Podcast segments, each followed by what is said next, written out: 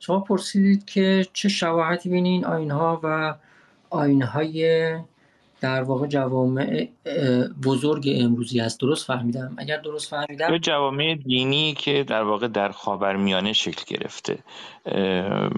در واقع از نظر کارکردی و اینکه در واقع می‌تونیم آیا می‌تونیم بگیم که همون کارکرد رو داشته ولی حالا به یک اسم دیگه به یک شکل دیگه حالا اینجا جادوگر قبیله نام گرفته.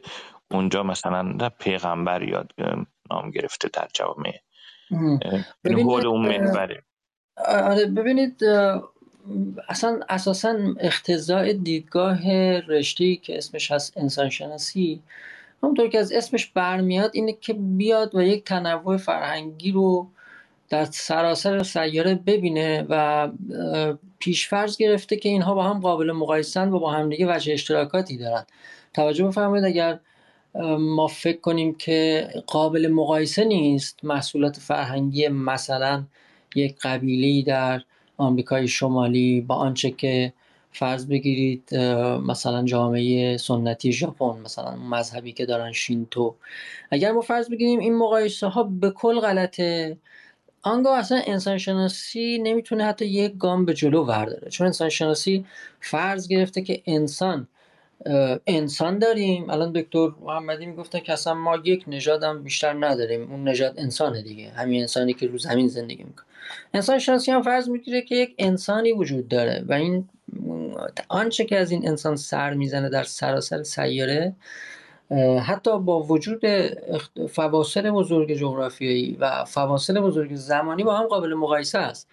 وگرنه تمامی این موارد کما که من مطالعه که می‌کردم در دانشجویی متوجه بودم که منتقد داره. اساسا این مباحث به این شکل منتقد داره. مثلا رشته ای به اسم اسطوره شناسی منتقد داره. به این معنی که میگن شما می‌خواد اسطوره های ملت های مختلف با هم قیاس کنید در حالی که اینا با هم ربطی ندارن. من یک فیلسوف بریتانیایی پیدا کرده بودم. فکر می‌کنم اسمش دروتی دروتی امت. خانم دروتی امت میگه که مثلا میان باور به نامیرایی رو مقایسه می‌کنن. فلانی میگه اینجوری اون یکی میگه اونجوری در حالی که شما اگر خود این کلمه immortality رو مثلا بیاد در سنت Taoist های چین مد نظر بگیرید در, در داخل خود سنت یعنی در داخل خود context دقیق در نظر بگیرید.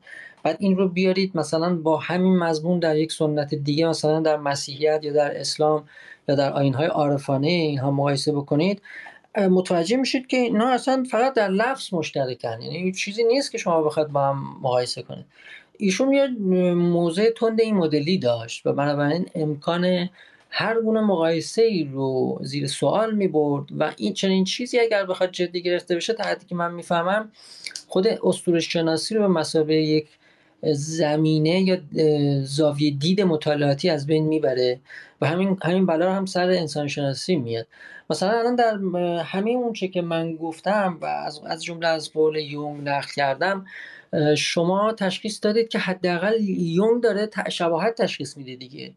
میاد میگه که این سرخپوست پوبلو که میگه خورشید پدر ماست و ما با عمل آینی به برآمدنش از آسمان به برآمدنش در آسمان کمک می‌کنیم به حرکتش کمک می‌کنیم. خود یونگ دقیقا اینجوری می نویسه میگه که من احساس کردم یه چیزی با این آدم وچه اشتراک داره در مسیحیت. اگرچه ظاهر اون چه که داره در توضیح کار خودش میاره مورد قبول ما نیست مورد مزحکه ماست ولی یه چیز مشترکی وجود داره. به این شکل میگه. میگه این فرمول انسان در ارتباط با خداوند یا انسان در ارتباط با کائنات هستی. اینکه انسان خودش رو یک موجود ویژه و محوری داد کنه و عمل خودش رو بنیادی ببینه. این چیزی است که در همه سنت ها پیدا در سراسر زمین مشابهش پیدا میشه. یعنی دقت بفرمایید یه وجه اشتراک پیدا کرده دیگه یه شباهتی پیدا کرده. متا آمده زواهر رو کنار زده و یه مقدار تفسیر خودش رو پیش کشیده تا یه چیز باطنی تری رو نشون بده.